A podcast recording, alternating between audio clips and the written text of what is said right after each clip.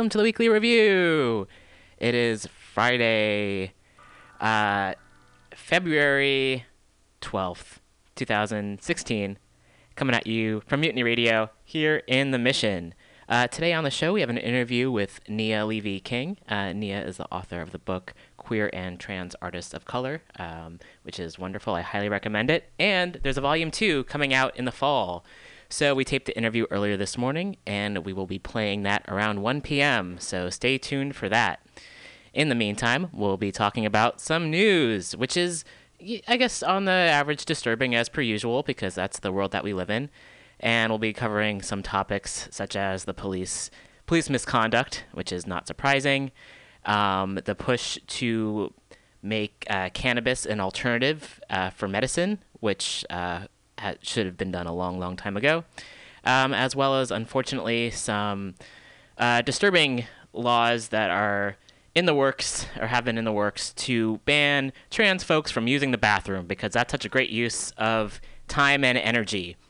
Uh, so thankfully, there's been a lot of resistance to that. However, the fact that people are still going out of their way, especially uh, for to make it difficult for youth to use the bathroom, I think that's pretty messed up. And we'll be talking about that a little bit.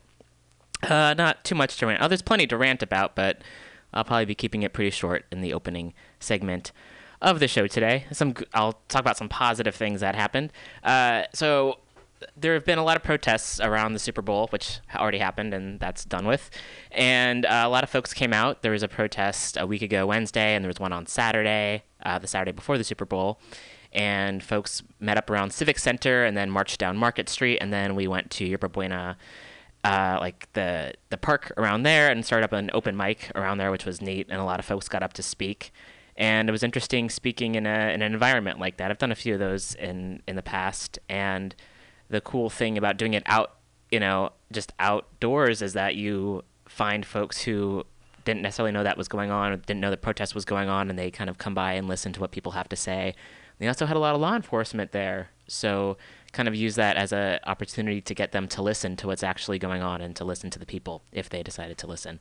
So that was uh, that was a good experience. Um, and then also at the board of supervisors meetings on Tuesdays at City Hall, they it's open to public comment, and I've gone before to support people who are speaking, and then uh, I decided uh, I got an invite through some folks at the Coalition on Homelessness, which is an incredible organization, and I highly recommend checking them out and supporting them as you're able and so they had uh, pages pages a page with statistics. And that's one way of just kind of getting it out to the the masses uh, or the people in positions of authority or people in government is to talk about what's actually happening and who's who's really being affected by the criminalization of the poor. So I ended up uh, going up to public uh, to speak at the board of supervisors meeting and they allow people two minutes to speak and to say anything that they want which is great to have that opportunity because that's not the case in some places in the world. And so i was able to read some statistics and uh, about how there's uh, 7000 on any given night 7000 hu- human beings people who are homeless in san francisco. That's a lot of people. That's 7000 and 3300 of which are children. And about 30% are LGBTQ, uh, the majority are people of color. And for every one shelter bed, uh, there is 5.5 homeless folks. So there's a huge, huge problem here in, in San Francisco that's not being adequately addressed. There's also an article, I'll have to look this up and find it, about these two nuns, French nuns, who've been around for a while, and all they do is they, they, they cook and they, they feed folks. They cook lunch like three times a week and they cook dinner two times a week. They feed hundreds of people. People line up, and they, their food's supposed to be really good, and they are being threatened with eviction. And they live in the, the building where they serve folks. And someone was saying this is very compar- comparable to Sister Act 2, like which was based in San Francisco. The idea of you know evicting nuns who are out there helping people. And I know there's some you know some folks who are not too happy about with with the Catholic Church. I think looking beyond that, the fact that people who are out there feeding the poor and the fact that they are uh, threatened with eviction is just disgusting. That's the word that comes up, and that's the word that I used uh, when I was speaking uh, during public comment. Because there is also San Francisco is the city in California. We have the distinction with the most uh, laws against uh, homelessness and and poverty. There's 22 ordinances So, which make it legal for a police officer to harass you if you are on the street. And that's that is disgusting. I can't think of any other word that suits it more than just disgusting. The fact that people are treated so inhumanely here, in a city that's supposed to be a sanctuary city. So, uh, start off with uh, just talking about the statistics, which just hammering those out. And I was a little bit nervous, definitely. Like, I'm used to performing, however, not in that kind of environment, certainly, not with folks wearing suits. Um, but by the end, I felt a lot more comfortable, and I was able to like look them in the eye, which is a, a good tool to use and talked a little bit about my own experience and just when people ask me about the trans community in San Francisco. And I say, what community? You know, the folks who have been pushed out, the folks who are afraid to leave their house, a friend who left and could not afford to come back, and he's no longer with us. And what does that mean? Uh, the idea that there is a, it's that folks would want to come here due to it ideally being a more accepting place and or being able to seek health care um, what good is that if people can't afford to live here? So it kind of drove the point point home, and it felt really good to be able to say that to a group of lawmakers who have do have some say and whose actions uh, can can change things. I'm all for changing the systems and breaking down the systems and starting things new entirely that are totally outside that. And I'm also I do have I'm not that cynical where I don't where I, I do feel that one can hopefully ideally work with folks who are uh, elected officials to help educate them and kind of force them to make things better um, with what, what power they do have.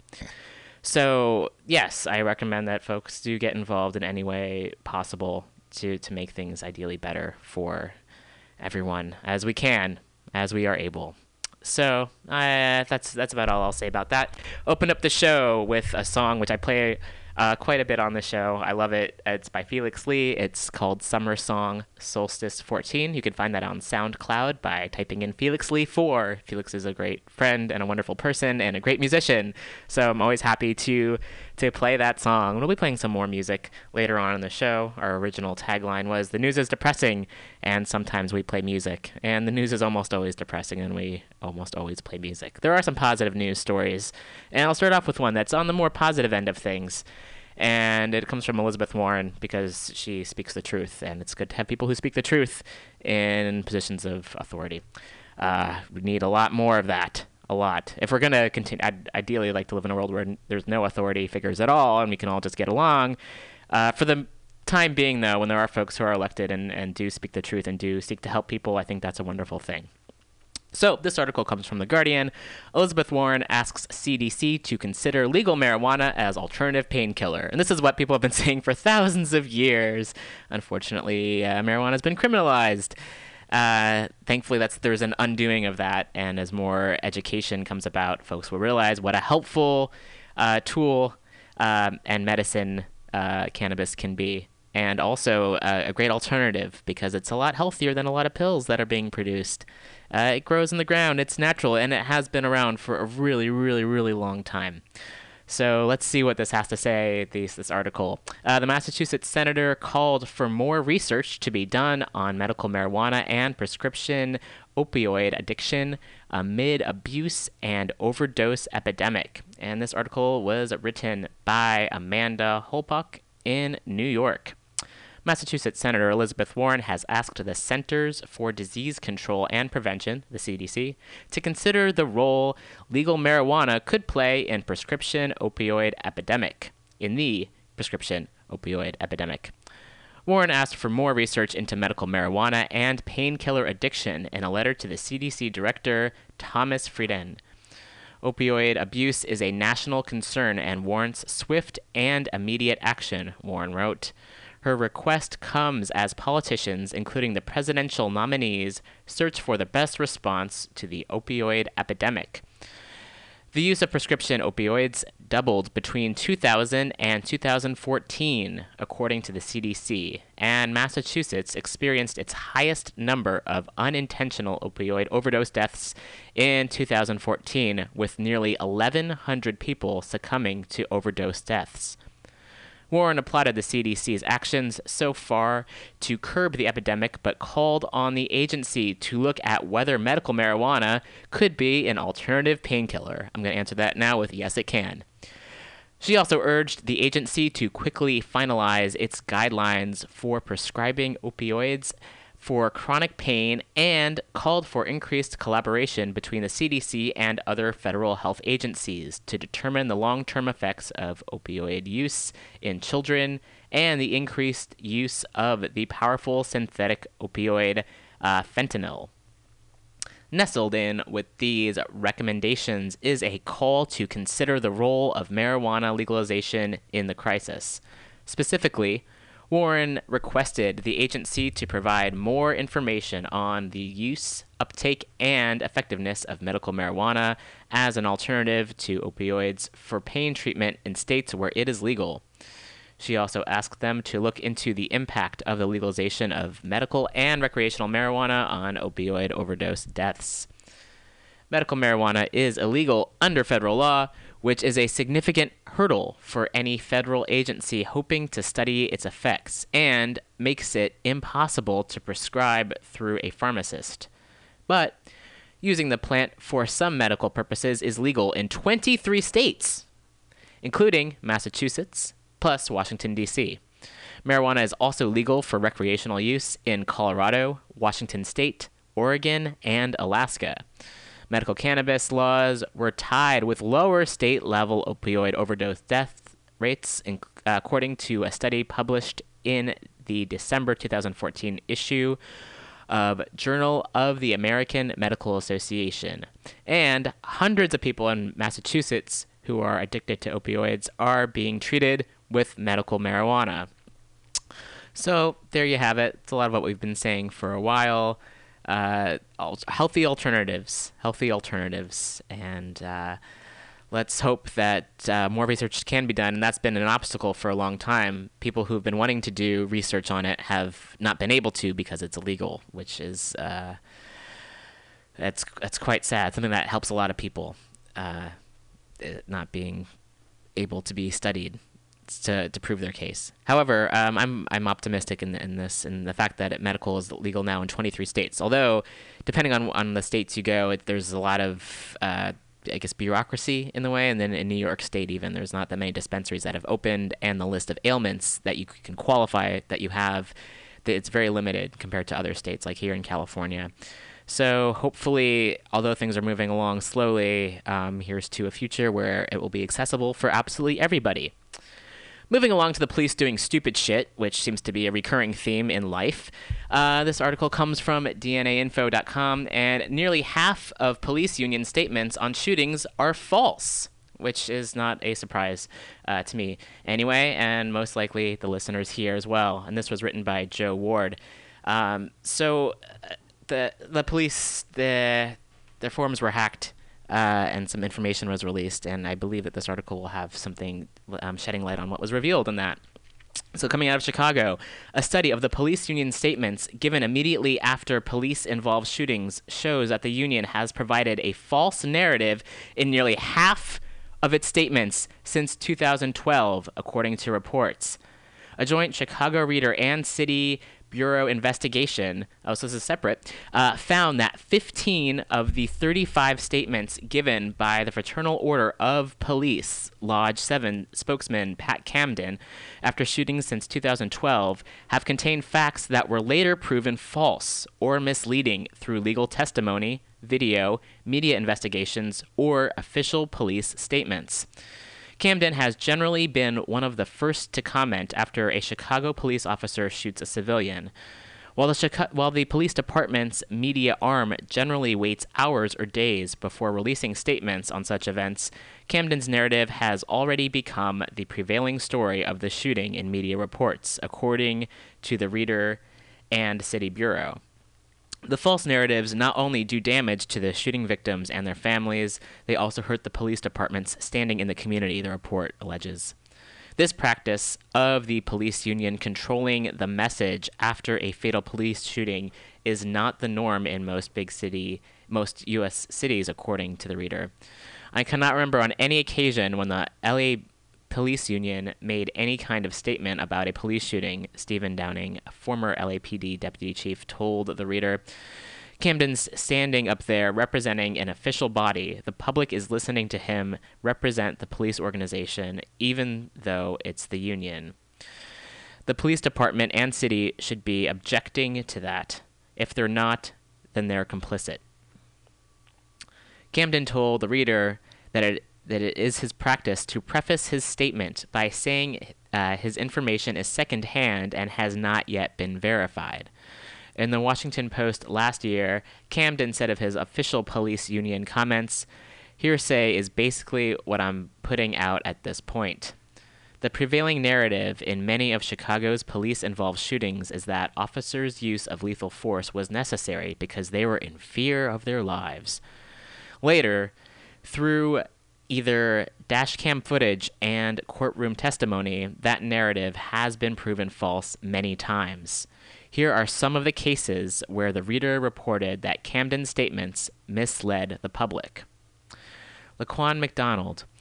In the now infamous fatal shooting of McDonald by Officer Jason Van Dyke, Camden originally told reporters that the teen lunged at Van Dyke with a knife in a clear cut case of self defense dash cam footage has shown that the teen was walking away from officers, and the disparity in stories has led to widespread protests. The ouster of former police uh, superintendent Garry McCarthy and calls for Mayor Rahm Emanuel's resignation. Rekia Boyd, Boyd was standing with a group near Douglas Park in 2012 when off duty officer Dante Servin opened fire on them, killing Boyd and injuring Antonio Cross. In this case, Camden said Cross approached Servin's car and pointed a gun in his direction. The public later learned that Cross was actually holding a cell phone. Jamal Moore. The 23 year old Moore was fatally shot by an officer in 2012. Camden initially said that Moore was a robbery suspect and that he had been at- that he had attacked officers as they attempted to arrest him.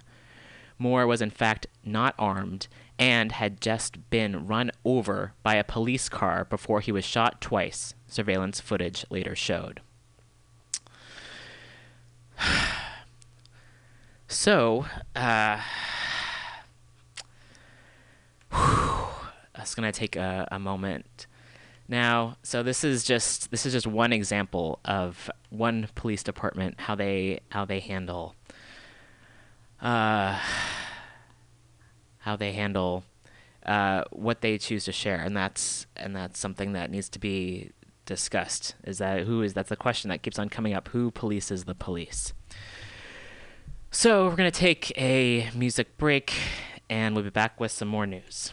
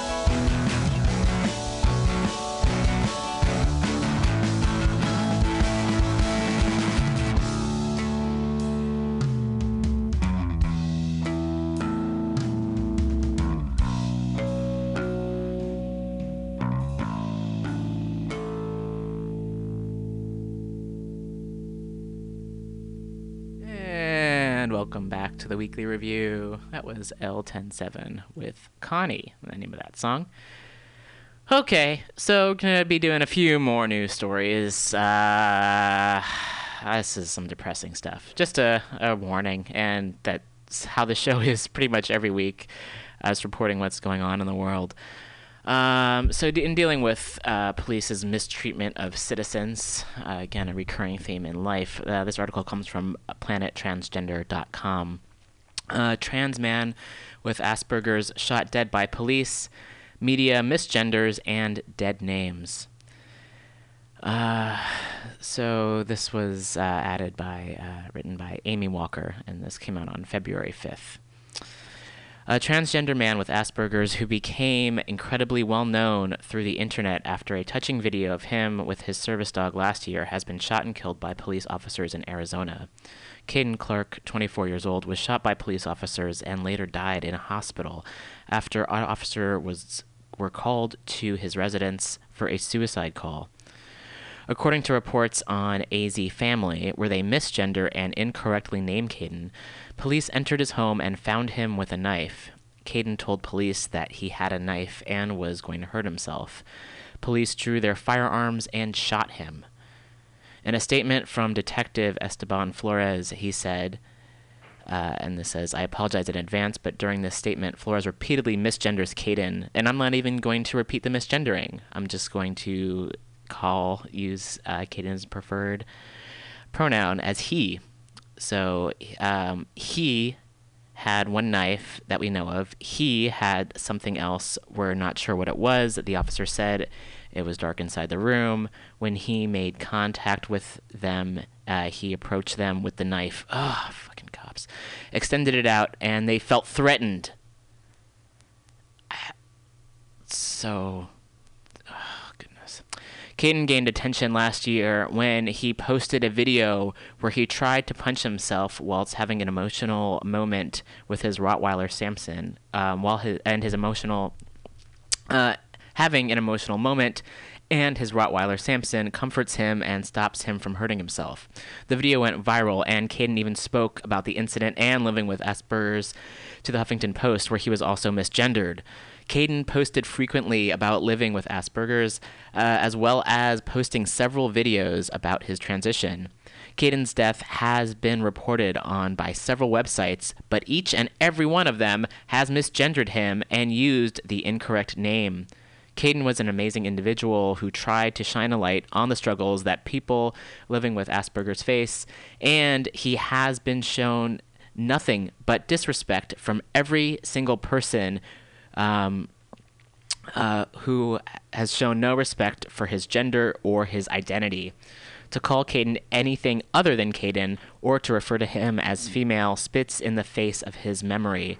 It shows disrespect and it should be called out whenever it is seen. It's a horrible, disrespectful thing to do, and it disgusts me.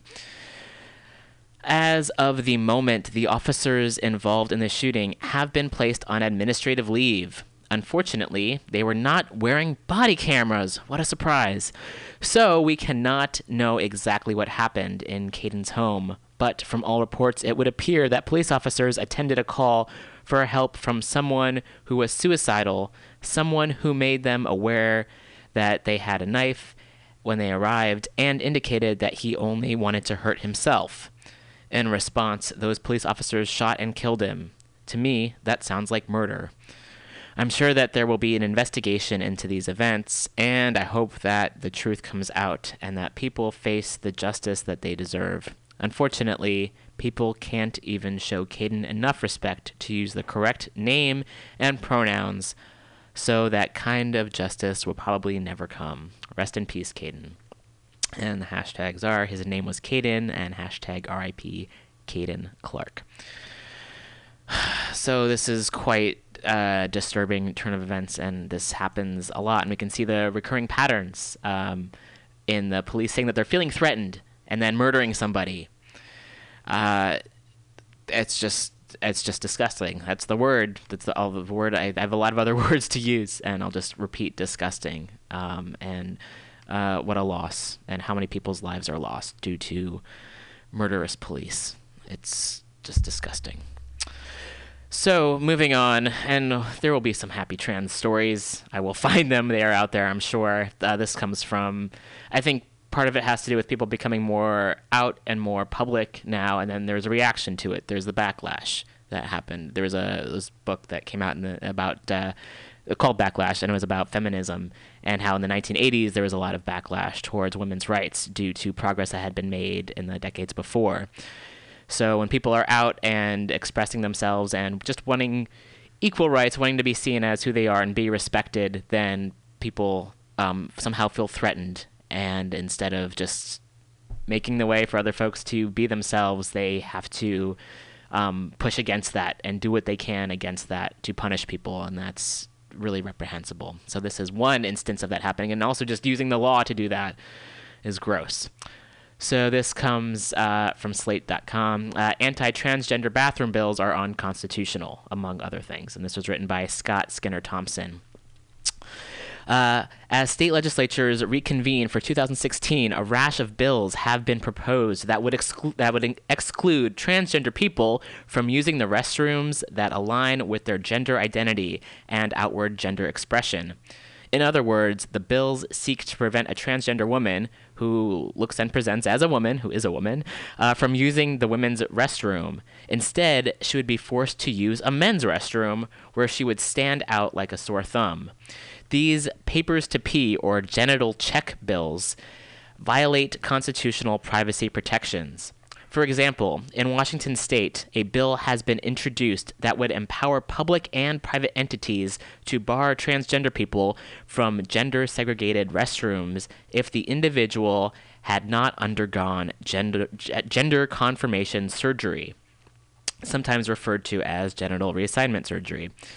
In South Dakota, a bill recently passed by the House of Representatives would prevent a student whose chromosomes and anatomy, uh, as identified at birth, did not align with a gender segregated restroom from using that restroom in a public school.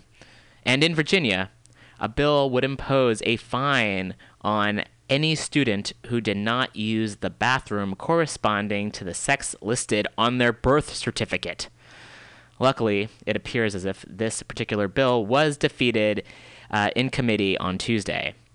Currently in Virginia, the gender marker on a birth certificate will only be amended if an individual undergoes a medical procedure. If passed and enforced, these bills would violate an individual's constitutional right to informational privacy. As I detailed in Outing Privacy, an article in the Northwestern University Law Review, the Due Process Clause of the U.S. Constitution prevents the government from disclosing individuals' intimate, sensitive information, including someone's LGBTQ identity. This is particularly so if the information is likely to subject the individual to discrimination, harassment, or violence, as is tragically the case for many transgender individuals several federal courts have unambiguously recognized that there are constitutional limits on the government's ability to disclose one's queer status. For example, in the case of Powell versus Schriver, the Second Circuit Court of Appeals held that uh, the excruciatingly private and intimate nature of transsexualism for persons who wish to preserve privacy in the matter is really beyond debate. And the Third Circuit has concluded that it is difficult to imagine a more private matter than one's sexuality and uh, less likely and a less likely probability that the government would have a legitimate interest in disclosure of sexual identity. Sexual orientation, which of course is different than gender, uh, is an intimate as- uh, aspect of one's personality entitled to privacy protection. Even the Supreme Court, while not specifically addressing the issue of gender identity privacy, has acknowledged the existence of a constitutional right to limit discourse, uh, disclosure of personal information. And in Ober, Oberge, Obergefell versus Hodges, where the court overturned state bans on same sex marriage, the Supreme Court exclaimed that the liberty guaranteed by the Constitution includes the individual right to define and express their identity. As such, proposed bills that seek to bar, punish, or fine individuals who use restrooms corresponding to their gender identity, but not corresponding to certain discrete aspects of their anatomy, unconstitutionally publicly out and disseminate in, uh, intimate information regarding transgender individuals. These laws out transgender individuals in both subtle and direct ways. If to be enforced, the bills require individuals to somehow prove that their so called biological sex matches their gender of the bathroom. They will be forced to disclose sensitive information about their sex and medical history.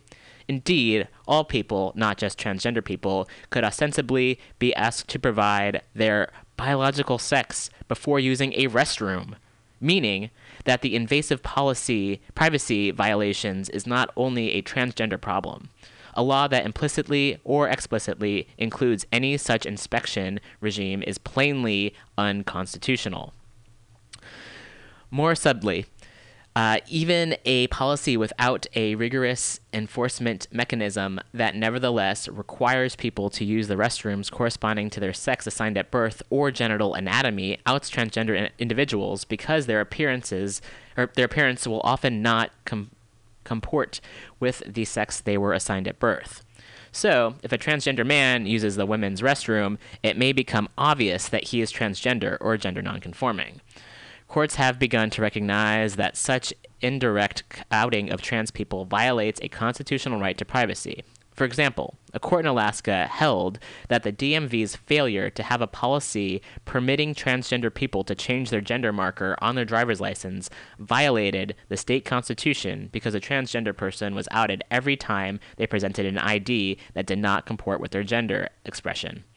In November, a federal court in Michigan reached a similar decision, concluding that Michigan's restrictive policy for changing the gender marker on a driver's license indirectly outed trans people. Not only are trans individuals outed by such laws, potentially uh, subjecting them to harassment and abuse, these bills are likely to cause more of a disturbance to others using the, the restroom because trans people will now be forced to use a bathroom that does not match their outward appearance. Moreover, even if a person were relegated to a single stall unisex bathroom by such bills, they would still be outed and made conspicuous uh, by their repeated avoidance of a shared public restroom. Courts have already established that the government may not publicly disseminate sensitive, intimate information absent a compelling government interest. The bills being considered by state legislatures flatly violate this constitutional norm by outing transgender people every time they attempt to use the restroom. Lawmakers should reject these bills and permit everyone the ability to pee in peace. Amen. All right. Um, and maybe, you know, down the road we'll have just completely unisex bathrooms because at the end of the day, the toilets don't really care what, what genitals folks have. It's really the humans who are doing the doing this uh, doing the damage and finding reasons for people to be afraid of one another that don't need to be there at all. Moving along, here's a local story. This comes from the SFist. 71% of San Francisco homeless once had homes in San Francisco and this is written by Caleb Pershan. Uh, there's a lot to learn from the Homeless Point in Time Count and Survey Comprehensive Report of 2015, which is online in its entirety.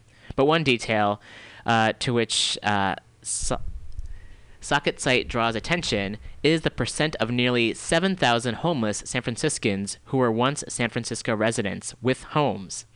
And here in the article, they have a chart uh, which is San Francisco point in time homeless count, uh, unsheltered and sheltered population trend.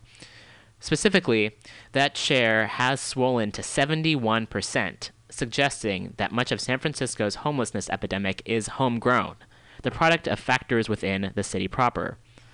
This figure runs counter to a popular theory that the city is so generous with its assistance, money, and programs that indigent people flock here from elsewhere, and that the majority of those on the street ca- came from elsewhere. Conducted by the nonprofit Applied Survey Research, the point in time count employs a blitz method, but it's basically just a head count of sheltered and unsheltered homeless that you can read about here, and they provide a link.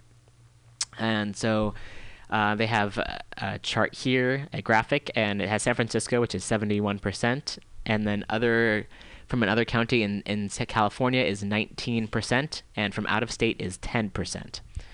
71% of respondents reported they were living in San Francisco at the time they most recently became homeless, an increase from 61% in 2013. Of those, nearly half, 49%, had lived in San Francisco for 10 years or more. 11% had lived in San Francisco for less than one year. 10% of respondents reported they were living out of state at the time they lost their housing. 19% reported they were living in another county in California. 6% reported they were living in Alameda County at the time. 3% in San Mateo. 2% in Marin. 2% Contra Costa. And 1% in Santa Clara County. Meanwhile, the Chronicle reports that the city now allocates a record $241 million to homeless services, a whole $84 million more than when Mayor Lee took office in 2011. But where, the paper asks, is that going? And that's a great question. Answer all over the place, and in such a way as to make keeping track difficult or impossible. The city has over 400 contracts with 76 private organizations, most of them nonprofits, for providing services to the homeless, and no single system tracks the effects of that 241 uh, million annual investment as it's spread out among them calls for a tracking system that could tell outreach workers who the sickest among the homeless population are and where they are within the system at any given time have been made for over a decade. However, no plan for any such system yet exists. As Supervisor Aaron Peskin puts it, there's no question it has gotten exponentially worse. How the city spends a quarter of a billion a year, I have not figured out. It's not working. And that also just brings up the what happened in Utah when they decided to actually give homeless people homes.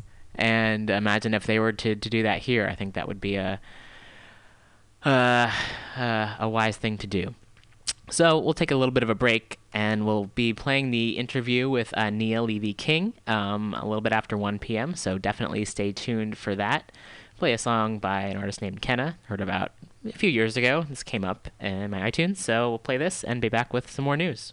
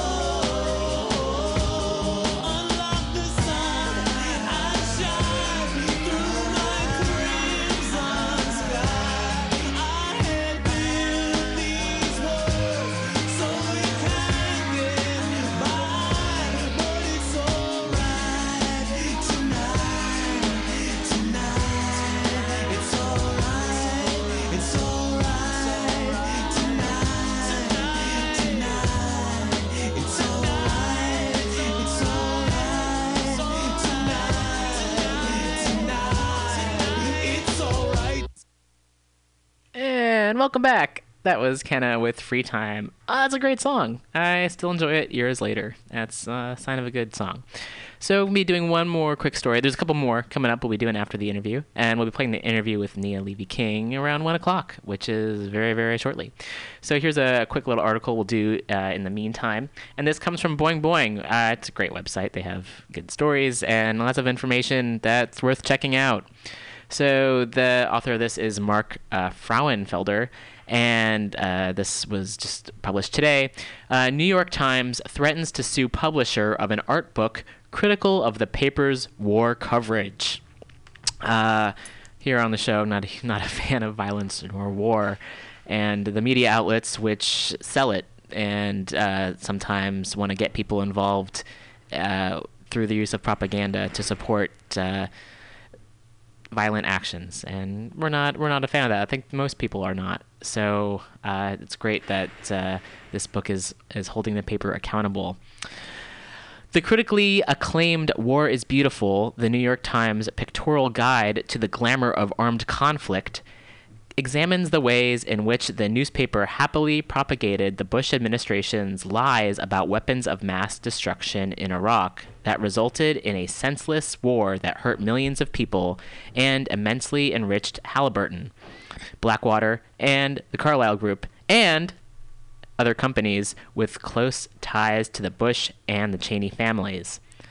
As Ben Collins of the Daily Beast writes, the book makes an artful journalistic point. Photography on the front page of the paper of record depicted the conflict in rosy, gorgeous, cinematic ways, like the first scene in Apocalypse Now. And the book's author, David Shields, bought the rights to use all the photos in the book. Why then is the New York Times suing the publisher for $19,000? because the inside back cover of the book is decorated with 64 thumbnail photos from the front pages of the New York Times. We didn't expect we'd have a First Amendment fight, Daniel Power, owner of Powerhouse Books, told the Daily Beast. Plus, we licensed the damn images and compensated these photographers for their work. Now, the paper contends they're just trying to collect an invoice for $19,000, even though this is almost definitely a textbook case of fair use. Uh, thumbnails of copyrighted materials were protected speech dating back to a very specific case, just like this one uh, about Grateful Dead posters 10 years ago. Licensing content is not quelling speech, said Rhoades. Ha. We licensed all of the photos within the book to Powerhouse, with the exception of the 64 pages, the 64 pages ones, which allowed them to freely express their opinions on our war photography. The Daily Beast uses the same licensing agent, PARS, we do. So uh, it'll be very interesting to to take a look at this book and they have a, a, nice photo here and it says war is beautiful the new york times pictorial guide to the glamour of armed conflict and it's written by david shields so uh, definitely looking into taking a look at that book and also uh, just to call into question media outlets which uh, want to sell war and continue to do so and, and politicians for that matter you know the, the elections coming up and uh, haven't spoken too much about that. I think as we move further along, and it's interesting to see people fighting a lot online about it, and just uh, there should be this idea that we want to help each other and like listen to each other's ideas instead of stomping on one another. But that seems to be that's what my news feed is, is like a lot of the time, and that's that's very disheartening. I, of course, am no fan of oligarchs or warmongers, so you can interpret that however you like. I also would like to live in a world where we didn't have to elect a president and we could just get along fine without having to put people in positions of authority in positions of authority. And money was not involved in politics at all. So maybe we can live in a world like that. We we shall see. So I'm gonna get the uh, the uh, interview set up. I'll be playing some music in the meantime, and uh, yeah, everyone sit tight, and I'll be ready to go in a little bit. And uh, just a promotion here. It's a Mutiny Radio. I hear at the corner of 21st and Florida. There's always some good shows and programs happening here all the time. And there's a comedy festival coming up in March, so check that out. There's a lot of info on Facebook about that. And yeah, here's some music, and we'll be back with uh, the interview very shortly.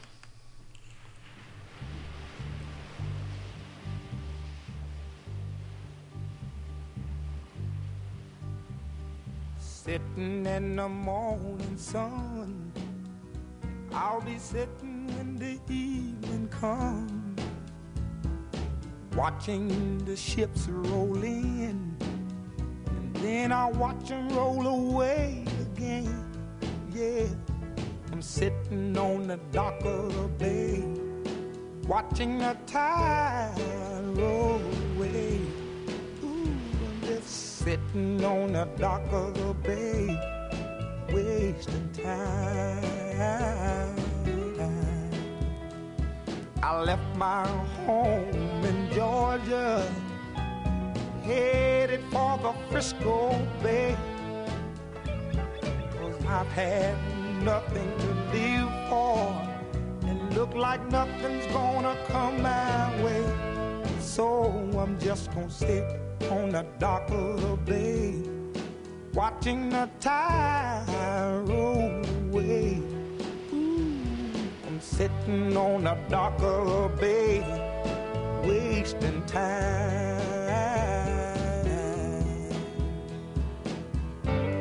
Look like nothing's gonna change. Everything still remains the same. I can't do what ten people tell me to do. So I guess I'll remain the same. Listen, sitting here my bones. And this loneliness won't leave me alone. Listen, 2,000 miles I roam just to make this dock my home. Now I'm just gonna sit at the dock of the bay, watching the tide roll away. Ooh, I'm sitting on the dock of the bay,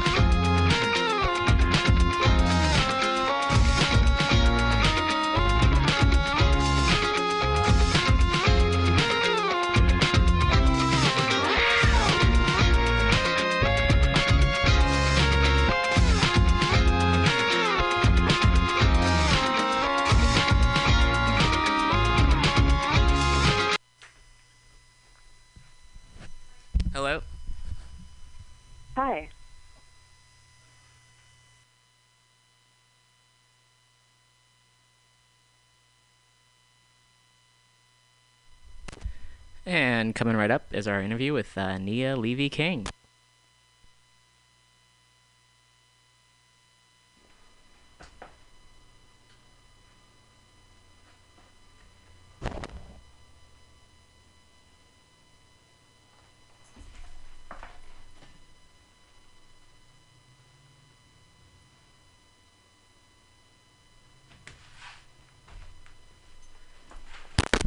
So stay tuned. We'll be right back in a few moments.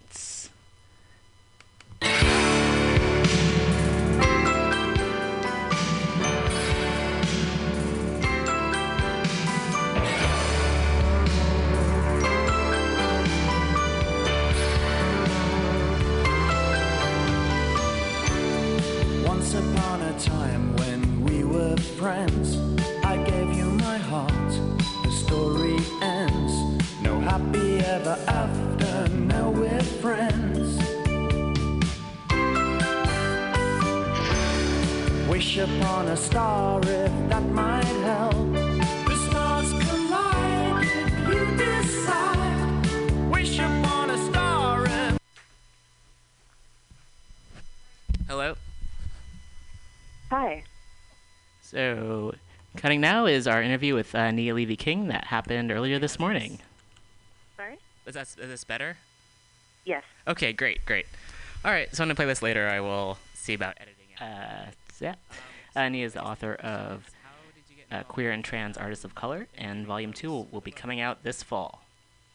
Well, it started when I was at Mills College writing my thesis in ethnic studies. Um, I wrote it about this group called Mangoes with Chili, Mhm. which is a queer and trans people of color performance art organization that is actually this year is their last year because both of the founders have been displaced by gentrification and the rising cost of living in the Bay. But they were around for 10 years and produced a number of really amazing cabarets and tours of uh, queer and trans people of color performance art, everything from burlesque to drag to spoken word to hip hop and other types of musical performances. Um, I was really influenced by them, and I wanted to see how other folks were impacted by their work. And so my thesis was um, interviewing the co-founders, artists that have performed with Mangoes, and also audience members about, you know, how Mangoes has impacted their lives. And so the podcast and the book are really kind of an extension of that, where it's not exclusively focused on Mangoes anymore, but it is focused on political art by queer and trans people of color. Awesome. That's very cool. Um, yeah, it's it's great. Like as a as a trans person to hear from other you know trans artists out there and to, to see what other work is being done and to see that you know folks are being recognized for the work that they're doing. Yeah, I mean, I think part of the importance of documenting, you know, queer and trans POC cultural production or art, I, I kind of use the two interchangeably, um, is that a lot of folks don't have a lot of resources. A lot of the organizations that do resource our work are very short-lived because they don't have tremendous access to resources either. And then there's also like I don't know. There, there's a lot of reasons that queer and trans folks don't get to make and share their art. You know, some of it is just basically trying to survive Yes. capitalism and having to prioritize that. And art is generally not what pays the bills for Yep. the folks that I'm interviewing. But then there's also like the sad fact that a lot of queer and trans folks don't get to live that long. Um, one of the scholars who really influenced my work, his name is Horacio Roque Ramirez. Um, I just found out a couple days ago passed away, and he was someone who did a tremendous amount of work. He's an oral oral historian um, documenting queer Latino culture in San Francisco, and um, I feel like his work and this one particular piece he wrote about a queer Latino dance night called Pan Dulce really taught me the importance of documenting these kinds of cultural events and this culture before it's gone, whether, you know, it ends up um, moving to other places because of displacement and gentrification or because the people who create it are, you know, gone before their time. Yeah. Oh, let's it's uh, yeah, just dealing with with loss within the community is just like an ongoing process. So yeah, for sure. it's yeah, it feels like it's it's never ending. Um, so all the more important to to give credit and to to value folks who are here right now. Yeah, and I think, you know, part of the intent behind my work is to make sure that their legacy lives on. hmm Um, I mean, fortunately, no one that I've interviewed has passed, um, but the hope is is to sort of immortalize them anyway. Absolutely. um, yeah. Yeah. Um, so you have a you have another book uh, coming out. It's like a volume two. So is that pretty much a continuation, just with more artists? Yeah, it is. It is very similar in terms of con, or not exactly content. I mean, it's different artists, and um, the first book was really like fairly focused around the theme of economic survival and like economic survival as an artist. Like how how do you make a living, and also um, or like how do you make art and make rent? I think is the way that I phrase it because usually you're not making rent off of your art. Yeah. Um, the second one is not as narrowly economically focused, and I'm still trying to figure out like what sort of the theme is that unites all of the interviews. There are a couple of themes that come up throughout the book. Like one, um, bisexuality is something that Mm. comes up a lot in this book. Religion is something that comes up a lot in this book, and then Mhm. punk rock is also Okay. a theme, uh, which I think is a really interesting and fun sort of collection of themes. But yeah. like I said, I'm still trying to figure out like what what unites the book into a cohesive body of work. Yes. Um, another thing that's different is that it's a more, I would say, an even more diverse collection than the first. Um, the first year, the podcast was kind of heavily focused on Black and Latino artists, and so in the second year, I've tried harder to um, incorporate more like East Asian, South Asian, Arab, and Indigenous artists, and I think that the second book will reflect that. I see. Oh, cool. Um, so, in terms of when you do the interviews, what, um, how do you decide which parts to um, include in the in the book when you're going through the transcripts? That's a great question. Um, I mean, I, I guess I ask myself, like, what does this add? Does this add anything? Um, because sometimes we're just making jokes or going on tangents. Yeah. Sometimes, if anything, if it ever gets like a little bit gossipy, I always take that out. Yeah. Um, I guess it's like I I cut out everything that doesn't feel completely crucial, so that what's left feels like there's no filler. It's all just like really vital uh, content. hmm So, um, you know, it's sort of like in depth. Usually, there's like an in depth description. Description, no discussion. Sorry, that's what I was going for.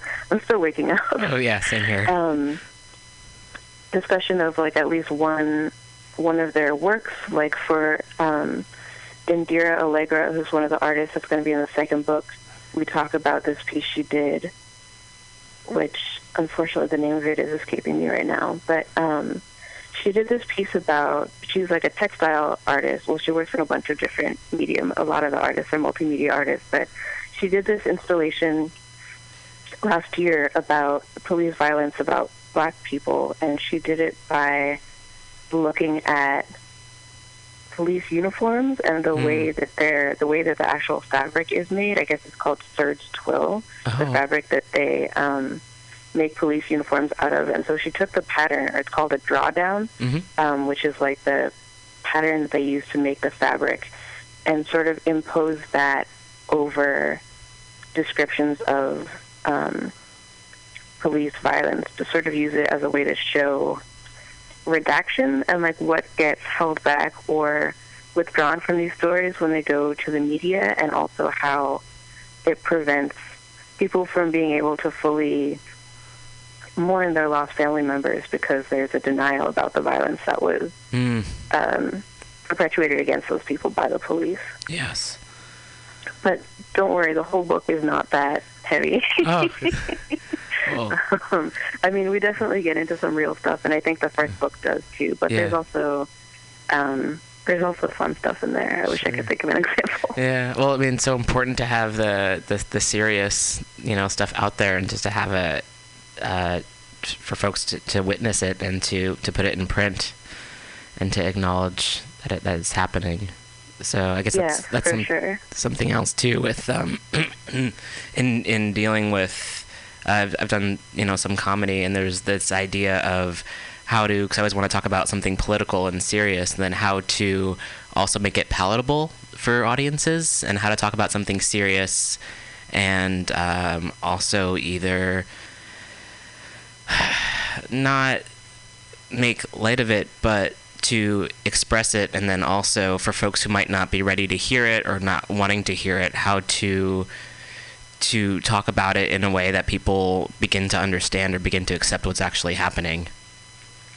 Yeah, I mean, I think that is like the the mark of a really skilled comedian, right? Like, I, I personally love stand-up comedy, and I've had the the privilege of interviewing a couple of my favorite political comedians, most of them straight, but um, uh, Hari Kondabolu, W. Kamau Bell, Hmm. and Aamer Rahman, or Rahman are um, some of my faves that I've had the, the privilege of getting to pick their brain about, like, how do you do political comedy? And, and they've all been doing it for so long, um, and I feel like have been, you know, political since they really have taken off or like gained attention for their work.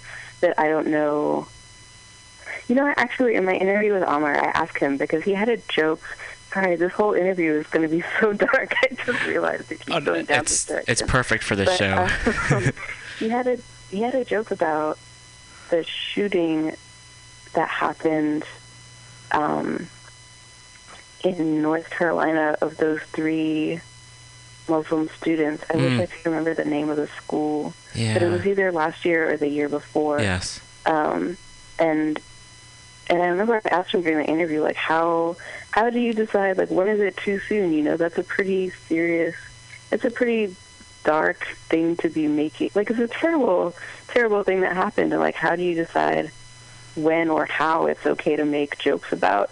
Um, and I think, if I remember correctly, this interview is now like a little over a year old. What he said was that like you know, it's important that the butt of the joke not be the victim, Right. obviously, but Right. the system that tries to.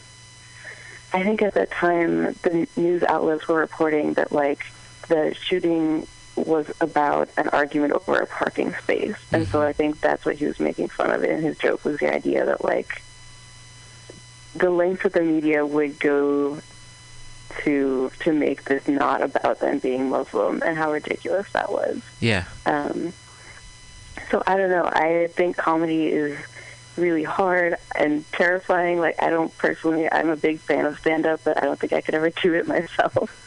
Um, and so I really admire people that not only will get up there and tell jokes um, in front of potentially hostile audiences, but who are willing to engage with political content in like a serious, um, a serious way where it's not punching down at the people that are at the, the business end of oppression, Yeah. as my co-editor Elena Rose likes to say, but is punching up at the powers that be and, um, you know, the absurdity of, of racism and violence and homophobia. Yeah, yeah, absolutely. I I completely agree, and it's refreshing to see people who who do that and who who tackle that in like other uh, areas of art as well. Um, so I guess an, another uh, moving moving along. Are there anything um, within the interviews that you found to be surprising, or um, anything that like really stuck with you that uh, you weren't quite expecting to hear from the people that you talked to? Yeah, I get surprised all the time. um, you know, I mentioned before my interview with Indira Allegra, in like the first couple of minutes in the interview, it was revealed that she, um, that she is hard of hearing, and that she found out that she was hard of hearing while she was working as an ASL interpreter. Hmm. Um, sorry. so she was um, she was interpreting like a meeting or something for one of her deaf clients, and the client asked her in sign language, "Are you lip reading right now?" And that's how she figured out that she was losing her hearing. Ooh. And like, what an intense what an intense way and time to figure out that you are actually dealing with the disability that you're like, uh, you know, employed to sort of help other people with. I feel like I didn't put that as well as I could have, but I hope you get what I'm trying to Yeah, say. yeah. Um, mean, what a way to find out that you're losing your hearing is by having one of your deaf ASL clients call you out for reading lips while you're on your job. Um, you know, I've had people come out to me during interviews about being sex workers, about having um, survived cancer and homelessness when I didn't know any of that about them going in. hmm Um, I mean, it's it's kind of, I guess it's kind of cool to always be learning during the interviews and to often be surprised. Yeah. Um, because there's only so much you can learn by researching someone's body of work, like on the internet or seeing them perform. You often learn a lot more when you talk to them. Absolutely, absolutely. Um, so I've seen um, just from like uh, following you on on Facebook that you um, do public speaking at colleges and universities, and I was curious if you could uh, talk about that a little bit. Um, I'm not sure could what you want me to say about it. oh, I was just curious um, how you got involved with that and um, what your experience has been uh, with with doing public speaking. I, I I feel incredibly fortunate that I've been able to do as much of it as I have, because I don't really like.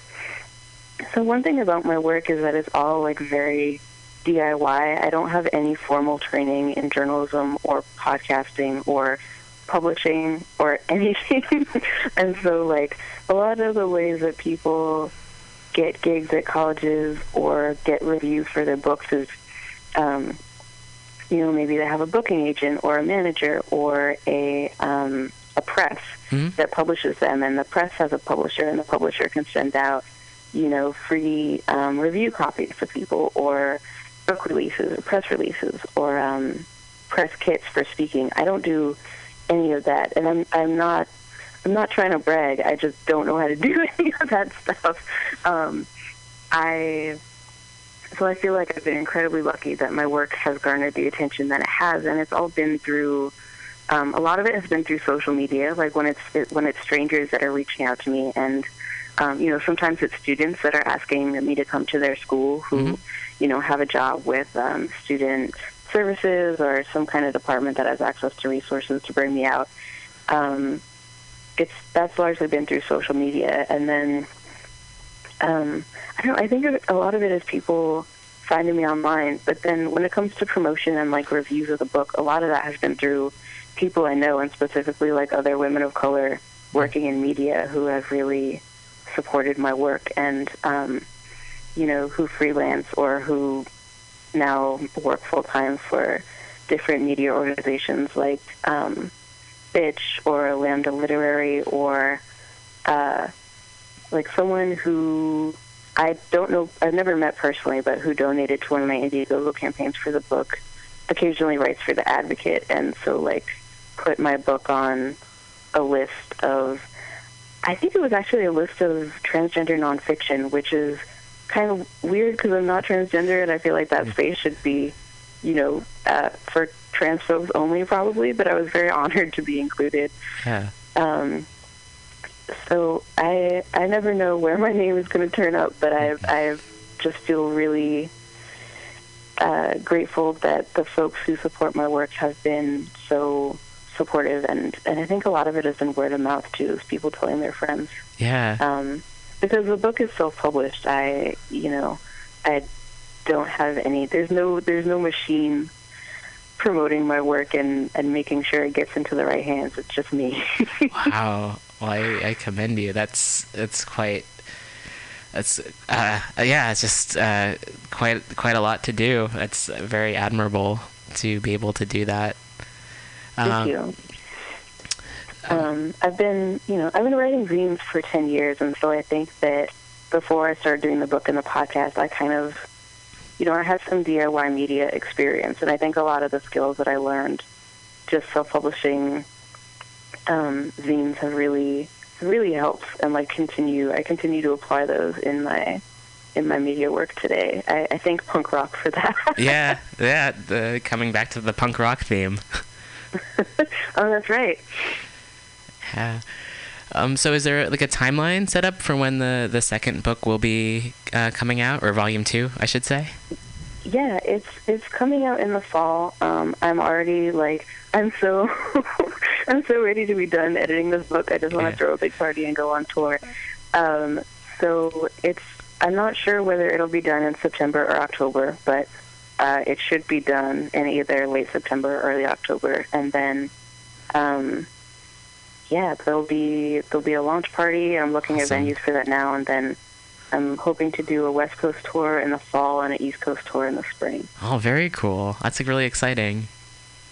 Yeah, I'm. I can't wait. Yeah.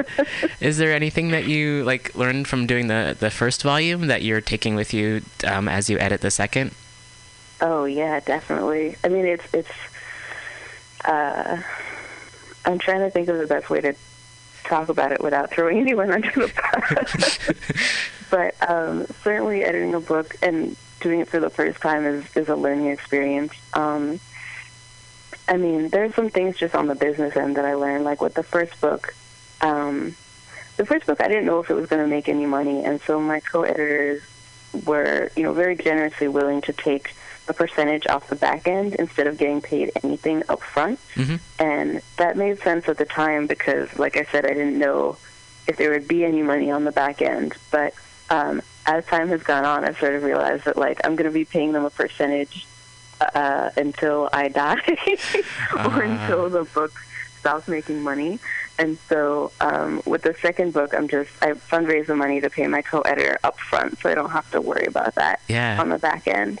Um, and then in the first book, also I gave all the artists like three chances to look at the interview and give input and let uh, let us know if they want us to change anything. And um, this time I'm I'm just doing it once because it's going to streamline the process a lot. Sure. Um, yeah. The first time I had two co-editors. This time I have one. That's not so much like a lesson I learned. It's more of a um, the the co-editors the first time were a couple, and so they worked really well together. But obviously, having one co-editor is uh, cheaper than having two, Sure. and um, yeah, it also it also helps streamline the process. So I think the other thing I learned is to start planning the launch party and tour and like anything related to promotion and distribution early because I think when I finished the first book I was so burnt out that I didn't really promote it that hard or Mm. like there wasn't a tour or anything like that. Um, and to fundraise up front is another thing that's really important. Like this time I was able to raise almost all the money up front. Um, whereas with the first book I had to continually fundraise throughout the process as like more and more expenses Yes. emerged. Yeah. So, yeah, those are those are all things that I learned that I'm applying moving forward. And I also took a year off between the two books, which I think was uh, which I would definitely do again. Yeah. if I'm if I'm gonna write a third, which I would like to. Yeah. Yeah, there's, there's definitely artists out there, which is, I mean, I feel like here in the Bay Area, we're, we're spoiled in that we get a lot of, you know, folks coming in from out of town and from other places to come in and share their work.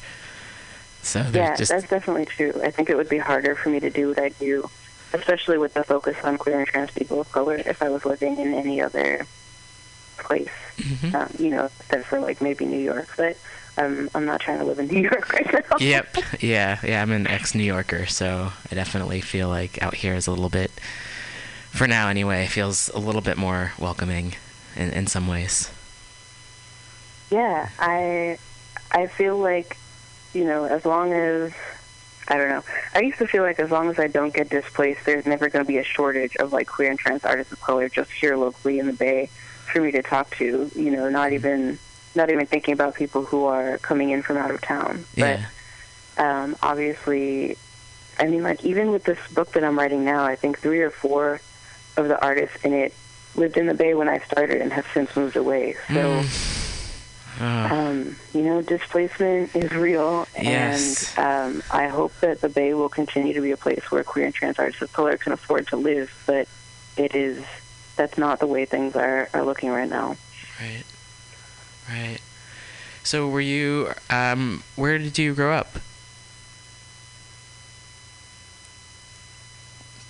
Are you there? Oh yeah, yeah. I was curious as to if you grew up out here. Oh no, I am from Boston actually. I'm from Oh, the suburbs of Boston. Oh, to be okay. completely honest, um, but I've been living in the Bay since 2008. Oh, right on. Very cool. Um, and how? Uh, what made you decide to come out here? I came out here to finish my degree at Mills. Mhm. Um, before that, I had been living in Denver, and before that, I've been living in Baltimore. Yeah, yeah. Okay.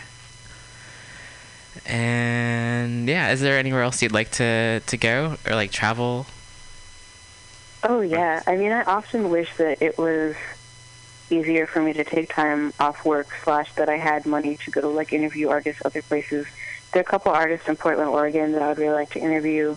Um, Jomette Gill is one really amazing Afro-Cuban illustrator whose artwork I have up in my house. Mm-hmm. Um, Ebin Lee is another one. Uh, Emi Koyama. Um, and then there's a bunch of artists in Philly I'd really like to talk to. One is um, Chaska Sophia, also known as DJ Pre-Columbian, Mhm. who's someone I got to see perform when I was like, I guess not still in high school, but early, early in my college career. Um, I mean, there's so many, there's so many artists. Like, I would love to be able to, like, just quit my job and travel and interview artists and have that pay the bills. But unfortunately, um, you know, the podcast is not really an income generator. It Yep. does, like, I do receive enough through donations that it pays for itself, that I'm not paying out of pocket for transcription anymore because all the Mhm. interviews are transcribed for deaf and hard of hearing access. But, um, but yeah, I mean, the dream is just to be able to like fly around and talk to people. Yeah. um, but it's it's very difficult for. I mean, it's expensive, and Of course. I also have chronic pain, so it's it's challenging to travel. Um, I'm trying to. I don't know if I'd say I'm trying to do it less because I really enjoy it, but I'm trying to be more strategic about how I do it so that I'm not um, spending so much money and also in so much pain. Sure. Yeah. All right. Um, well, I think we're uh, just about um, coming short on, on time now. Or I don't know what that sound, what expression that was, but I think we're running a little bit out of time. So. I know what you mean. yeah, yeah. Um, is there anything else you'd like to share or promote? Um, I guess you know people should check out the podcast. We want the airwaves. It's on iTunes. Uh, about half of the episodes, I think I just put out the 56th episode, and like half of those are available on iTunes, and the other half are behind a paywall. But if you go to my website, Art Activist Nia, you can find all of them, as well as transcripts, which you can read for free of all the interviews. And then, of course, you can get the book at, um, it's available on Amazon. I would encourage you, especially if you live in the Bay, to get it at a local independent bookstore. Yes, it's carried by Pegasus in Rockridge, Pegasus in Berkeley, um, Modern Times in San Francisco, Laurel Bookstore in Oakland, Show and Tell in Oakland, and also Diesel. I, I can't. I don't think I said Diesel already. Uh, Diesel is also in Rockridge, and um, you can also buy it at my website, Art Activist Nia, or artactivistnia.bigcartel.com. Excellent. And um, yeah, support local artists, support queer and trans artists of color, and uh, support me if you can. yeah, absolutely. Well, thank you so much for, for talking with us. And yeah, um, thanks so much for having me on. yeah, I very much look forward to volume two. Thanks, me too. Yeah, cool. Well, take care, and we'll talk to you soon. yeah, take care. All Bye. Bye. So that was an interview from this morning with Nia Levy King. Thank you again for calling in, and very much look forward to that book coming out. So we plan uh, some more music now, and we'll have at least one more article, maybe two more, before the show ends today. And yeah, so stay tuned. The dictionary definition of the adjective eclectic is selecting or choosing.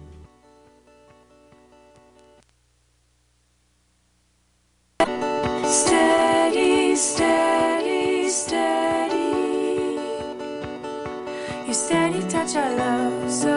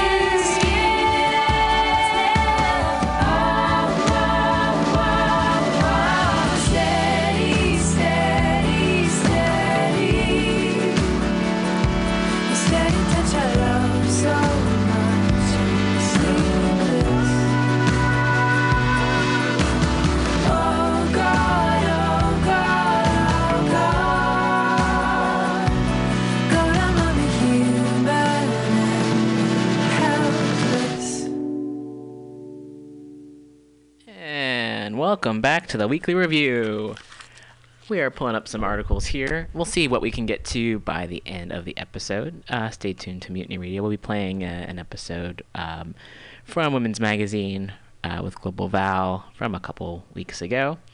And just getting uh, everything worked out here at the moment while the articles load. So, in terms of what else to do, what else to read before the end of the episode, uh, I, I'm on the fence because there's an article about uh, outer space, which is very cool and in some ways feels very refreshing in that uh, it gives us other things to, to consider. Um, or, um, or I should say, and or, because perhaps we can do both. Um, prisoners' rights, which is something that's very uh, concerned with, and I feel like most folks should be as well. Um, from the Intercept. So we'll start off with the with the serious one, and because and then we'll see if we can get to the uh, uh, outer space science uh, article. So this comes from the Intercept, and uh, lawyers speak out against uh, lawyers speak out about massive hack of prisoners' phone records, and this is. Uh, we'll we'll get through as much of this as we can, and then we'll we'll end uh, on the on the other article. And this was written by Jordan Smith and Micah Lee. Uh, in the summer of 2013, Missouri criminal defense attorney Jennifer Bukowski was preparing for an evidentiary uh, hearing in the case of a pro bono client, Jesse McKim. The stakes were high. Along with his co defendant, James Pevier, McKim had been convicted in 1999 of killing a woman named Wendy Wagnon and was serving life without parole at a maximum security prison. At the upcoming hearing, Bukowski planned to argue that her client was innocent and that the murder that sent him to die in prison was never a murder at all. McKim was convicted in part based on the testimony of a local medical examiner who claimed that the presence of uh, petechiae uh, on a dead body, small spots on the skin or the whites of the eyes where capillaries have hemorrhaged, is proof that a person was suffocated but a tech toxicology report completed after Wagnon's cause of death had already been determined as asphyxiation revealed that Wagnan had lethal levels of mm, uh, methamphetamine in her system when she died.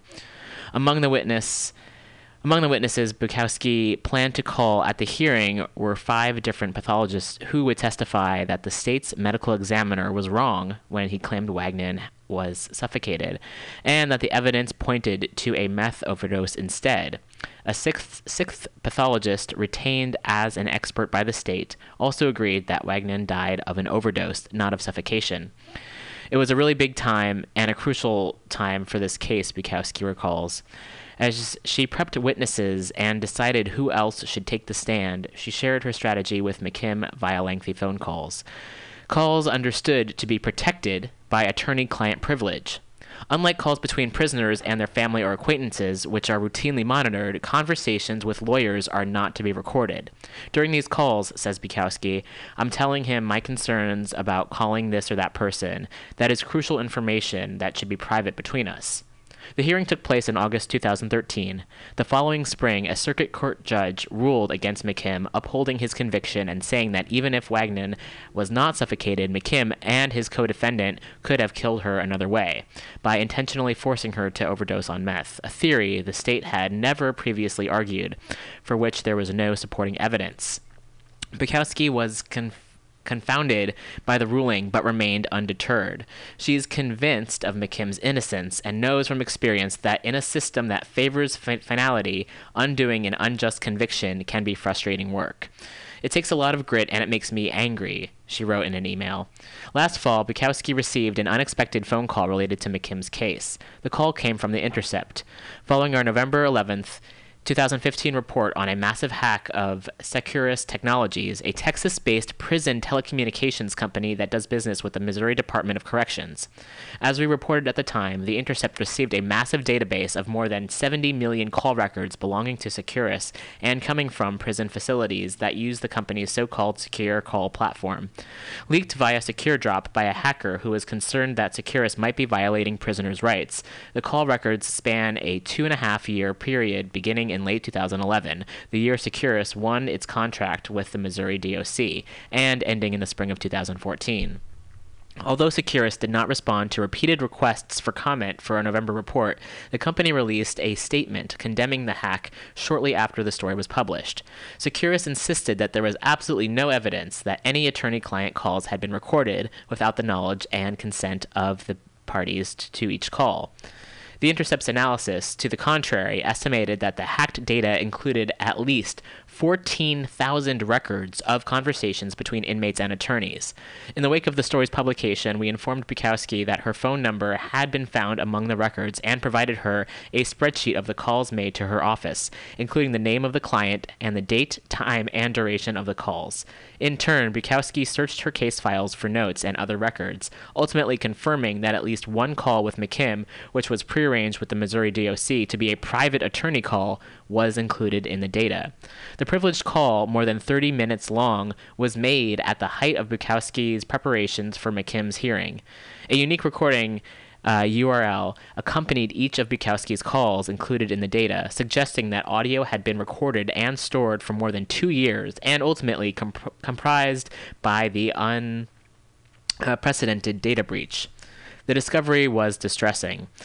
I was in the thrust of litigating with the state attorney general's office a very hotly disputed uh, habeas petition, and I was acting under good faith that they were not recording, she said, and it appears they were. The ability of counsel and client to communicate confidenti- confidentially is a cornerstone of the American legal system. The recording, monitoring, or storage of such legally protected communications not only chills the attorney client relationship, but may also run afoul of constitutional protections, including the right to effective assistance to, of counsel and access to the courts. The mass recording of inmate calls is itself a fairly recent practice, sold by private telecommunications companies like Securus to jails and prisons as a security measure, a way to thwart violent uprisings, for example, or curb the introduction of contraband into a facility. This bulk surveillance, the recording and long term storage of millions and millions of routine communications, raises serious concerns about the privacy rights of incarcerated persons and their loved ones, says David Fathi, director of the ACLU's National Prison Project. And indeed, while incarceration may compro- compromise well, may um, compromise some individual rights, a detainee's right to confidential communication with an attorney is not one that can be trampled by the state or a private company. In uh, criminal cases, the attorney client privilege bars defense attorneys from disclosing or prosecutors from using any case related information obtained in confidence. It is, says Fathi, the oldest privilege of confidentiality known in our legal system.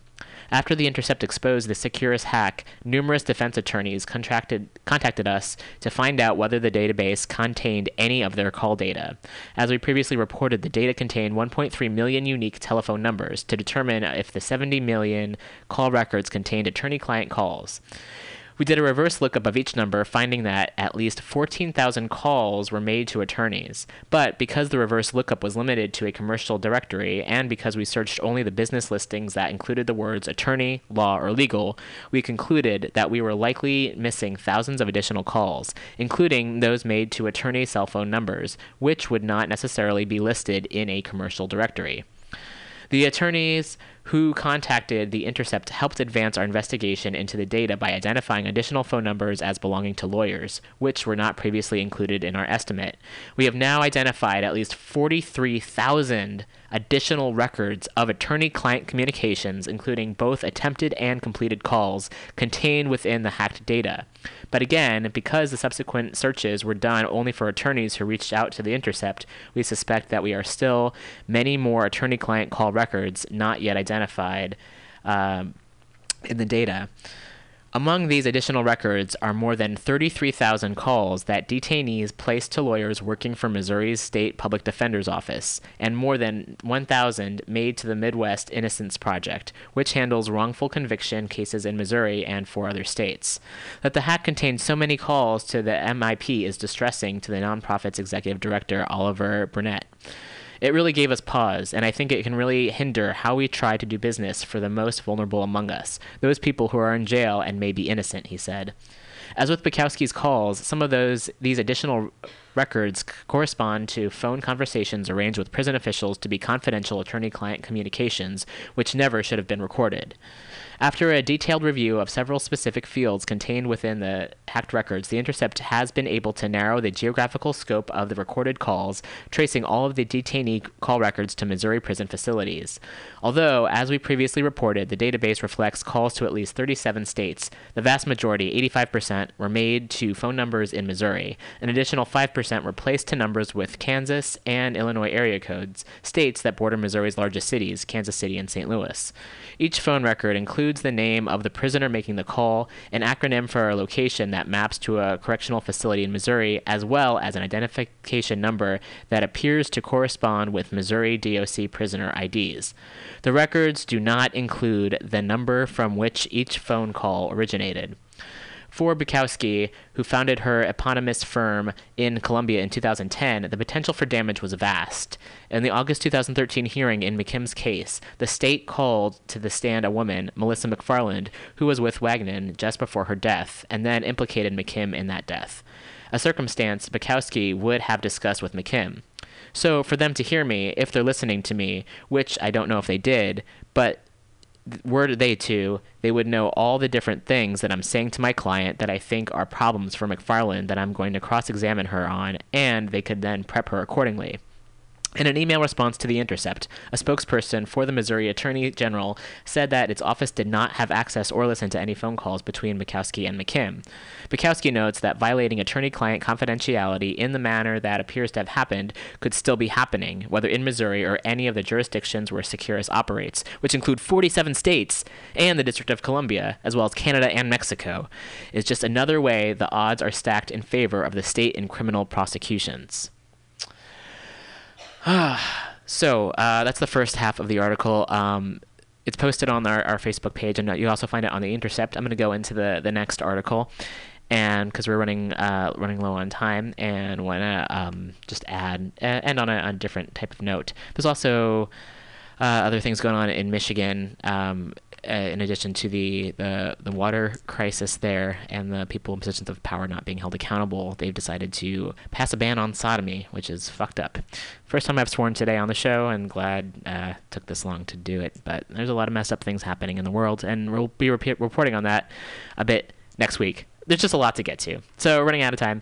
And this article comes from the BBC. Uh, this is just science and environment because it's also I feel important to talk about what else is going on out there and also just uh, recognize other possibilities of what's happening in the universe at large. So, uh, Einstein's gravitational waves seen from black holes, and this was written by uh, Pallab Ghosh, and this came out on February 11th. Scientists are claiming a stunning discovery in their quest to fully understand gravity. They have observed the warping of space time generated by the collision of two black holes more than a billion light years from Earth. The international team says the first detection of these gravitational waves will usher in a new era of astron- for astronomy is the culmination of decades of searching and could ultimately offer a window on the Big Bang. The research by the LIGO collaboration has been published today in the journal Physical Review Letters. The collaboration operates a number of labs around the world that fire lasers through long tunnels trying to sense ripples in the fabric of space time. The signals they detect are incredibly subtle and disturb the machines known as infra- interferometers just by fractions of the width of an atom. But this black hole merger was picked up almost simultaneously by two widely separated LIGO facilities in the US. The merger radiated three times the mass of the Sun in pure gravitational energy. We have detected gravitational waves, Professor David Reitze, executive director of the LIGO project, told journalists at a news conference in Washington, D.C. It's the first time the universe has spoken to us through gravitational waves. Up until now, we've been deaf. Professor Karsten Danzmann from the Max Planck Institute for Gravitational Physics and Leibniz University in Hanover, Germany, is a European leader on the collaboration. He said the detection was one of the most important developments in science since the discovery of the Higgs particle and on par with the determination of the structure of DNA. There is a Nobel Prize, Nobel Prize in it. There is no doubt, he told the BBC. It is the first ever direct, uh, direct detection of gravitational waves. It's the first ever direct detection of black holes, and it is a confirmation of general relativity because the property of these black holes agrees exactly with what Einstein predicted almost exactly 100 years ago. Um, so here's a few uh, facts here. Uh, gravitational waves are prediction of the theory of gen- of general relativity. Their existence has been inferred by science, but only now directly detected. There are ripples in the fabric of space and time produced by violent events. Uh, accelerating masses will produce waves that propagate at the speed of light. Detectable sources ought to include merging black holes and neutron stars. LIGO fires lasers into long L shaped tunnels. The waves disturb the light. Detecting the, the waves opens up the universe to completely new investigations. Uh, and that view was reinforced by Professor Stephen Hawking, who is an expert on black holes. Speaking exclusively to BBC News, he said he believed that the detection marked a key moment in scientific history. Gravitational waves provide a completely new way at looking at the universe. The ability to detect them has the potential to revolutionize astronomy. This discovery is the first detection of a black hole binary system and the first observation of black holes merging, he said. Apart from the test, apart from testing Albert Einstein's theory of general relativity, we could hope to see black holes through the history of the universe. We may even see relics of the very early universe during the Big Bang at some of the most extreme energies possible. Team member Professor Gabriela Gonzalez from Louisiana State University said, We have discovered gravitational waves from the merger of the black holes. It's been a very long road, but this is just the beginning. Now that we have the detectors to see these systems, now that we know binary black holes are out there, we'll begin listening to the universe. The LIGO, the LIGO laser uh, interferometers in Hanford, in Washington, and in Livingston, in Louisiana, were only recently refurbished and had just come back online when they sensed the signal from the collision. This occurred at 10:51 uh, Greenwich Mean Time on September 14th last year. On a graph, the data looks like a symmetrical wiggly line that gradually increases in height and then suddenly fades away. We found a beautiful signature on the merger of two black holes, and it agrees exactly, fantastically, with the numerical solutions to Einstein's equations. And it looked too beautiful to be true, said Professor Danzmann. Uh, Professor Sheila Rowan, who is one of the lead UK researchers involved in the project, said that the first detection of gravitational waves are just the start of a terrifically exciting journey. The fact that we are sitting here on Earth uh, feeling the actual fabric of the universe stretch and compress slightly due to the merger of black holes that occurred just over a billion years ago, I think that's phenomenal. It's amazing that when we first turned on our detectors, the universe was ready and waiting to say hello, the Glasgow University scientist told the, the BBC. Being able to detect gravitational waves enables astronomers to finally to probe what they call dark universe, the majority part of the cosmos that is invisible to the light to the light telescopes use uh, uh, today. To the, that is invisible to the light telescopes in use today. All right, so uh, there's a f- little bit more info here on the article, but we're going to wrap up the show now. And so stay tuned for uh, Global Val with Women's Magazine. Let's play some music to round out the, the show here. Um, tried to get some good music uh, for us before the show started, so let's end on a on a on a good good song here. This may take a moment just to get set up. Um, and what do we have? What do we have here? This will take just a moment. And uh, yeah, here's a song. There's a video out that's pretty awesome. Oh, and it works well because they shot it in an airplane in the sky, and it's about gravity and stuff. So this is OK Go with Upside Down, Inside Out. Thanks everybody for listening. Thanks again to Nia Levy King for calling in, and we'll be back next week.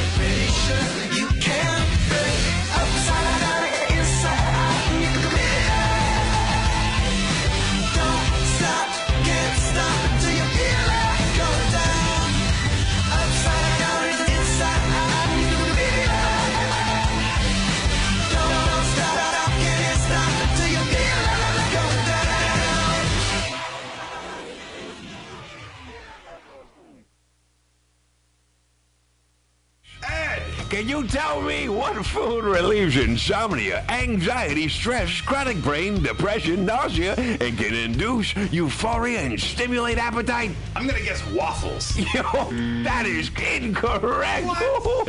Actually, Alex, the food I'm talking about are cannabis-based medicinal extracts. Cannabis-based medicinal extracts? That sounds like you're smoking drugs, Ed. No, baby, there are smokeless, safe, and less expensive alternative to smoking. But can I use it to sleep? Yes, baby. Good, because I'm so excited by this that I may never sleep Then again. it sounds like you, Alex, may want to check out the number 4 AltaCalifornia.com. That's 4AltaCalifornia.com for a non-addictive pharmaceutical-free alternative to smoking medical marijuana. Check them out today at number 4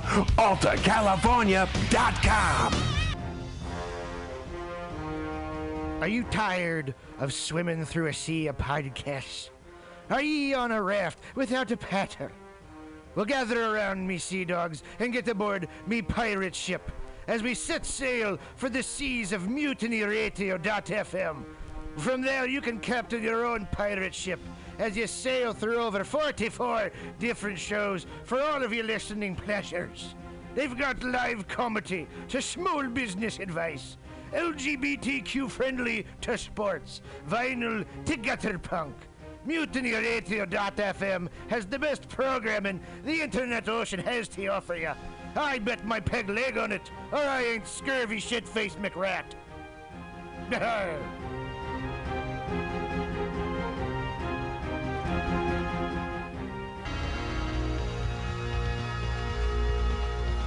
Hey? Yeah, you. You look like the kind of person who has a sense of humor. Oh, is, is the radio talking to me? No, I'm on an internet podcast. I- I'm talking to an internet podcast. Don't be silly. It's a one way form of communication. But I don't want you to miss out on the Mutiny Radio Comedy Festival 2016 from March 2nd through 6th. And you don't have to. You can buy tickets now on universe.com with 24 national and international visiting comedians and 20 local hosts. You won't want to miss a thing. What if I can't be at every show? Don't worry. All shows will be available for free download at mutinyradio.fm until the internet falls apart. Oh, podcast God, I can't wait to listen to all these